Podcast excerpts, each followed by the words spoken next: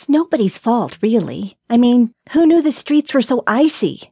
Mari twirled her long black scarf around her neck, capturing the edges of her brunette curls in its grasp as she sat in the driver's seat of the moving van she had driven all day from Piedmont, Oklahoma to Colorado Springs, and even more precisely, Old Colorado City.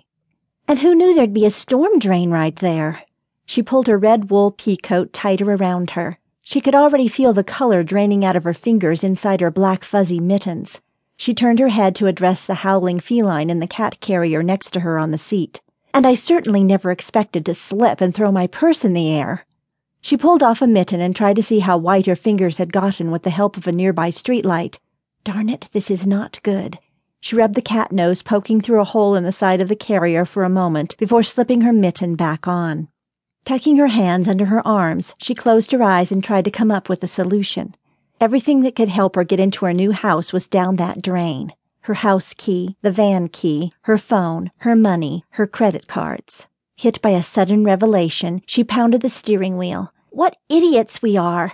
Why do we keep everything in one place? How ridiculous is that? We might know at some point in our lives we would lose it. She turned back to the orange, long haired Tabby, who was now trying to scratch her way through the bottom of her plastic prison. Talk about putting all your eggs in one basket. I should have spread things out a bit. Keys in my pocket, money in my boot, phone in my bra. She had a vision of boob dialing somebody inadvertently and decided her bra was not a good place for a phone. She pictured herself with a wide utility belt like Batman with all her accessories handy. Of course, she conceded, if I carried a huge bag like my mother, it would never have fit in the storm drain. Mari had always felt the need to make things fit together more compactly, more simplistically, and she silently cursed her love of small things. Glancing at the little house sitting silent and dark, she shivered from cold, exhaustion, and fear. Colorado Springs had seemed like the answer to her prayers, a place to finally step firmly onto a path that was right for her. But losing all forms of money, communication, and mobility in the first minute hardly seemed like a good sign. She gave a little moan as her toes started to go numb in her knee high snow boots. The heater in the rental truck had quit about a half hour before reaching the city. She really didn't want to start knocking on doors, but she also knew she was already too cold to spend much more time outside. Staring into the night, she prayed. God, this isn't a real good start here in this new place, but I'd appreciate it if you could show me which door to knock on. You know, one that doesn't house a rapist or a serial killer. Please, God, show me where the angels live. The porch light popped on in the large house that rose to three stories of Victorian splendor next to her small enough to be called a cottage rental. Mari blinked. Well, Tawny, I guess that's the one. She patted the caterwauling box beside her, opened the truck door, and stepped gingerly down to the icy street. There wasn't much snow left on the ground, and thankfully the sidewalks had been scooped, but after her near fall, she had suspected the soles of her new snow boots may be inadequate for the task. She reduced her usual springy step to a shuffle that would have rivaled her 90 year old grandmother for speed.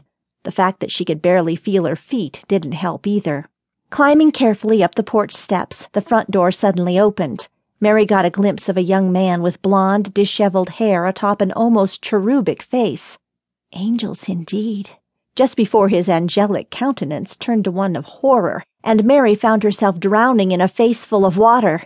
Sputtering, she stumbled back down the stairs to sit hard in a small pile of scooped snow. Oh my gosh! The young man seemed frozen for a second, then quickly tiptoed barefoot across the porch, setting the kettle he'd been holding on an Adirondack chair on the way. Rushing down the stairs, he reached for her hand. I'm so sorry. Are you all right?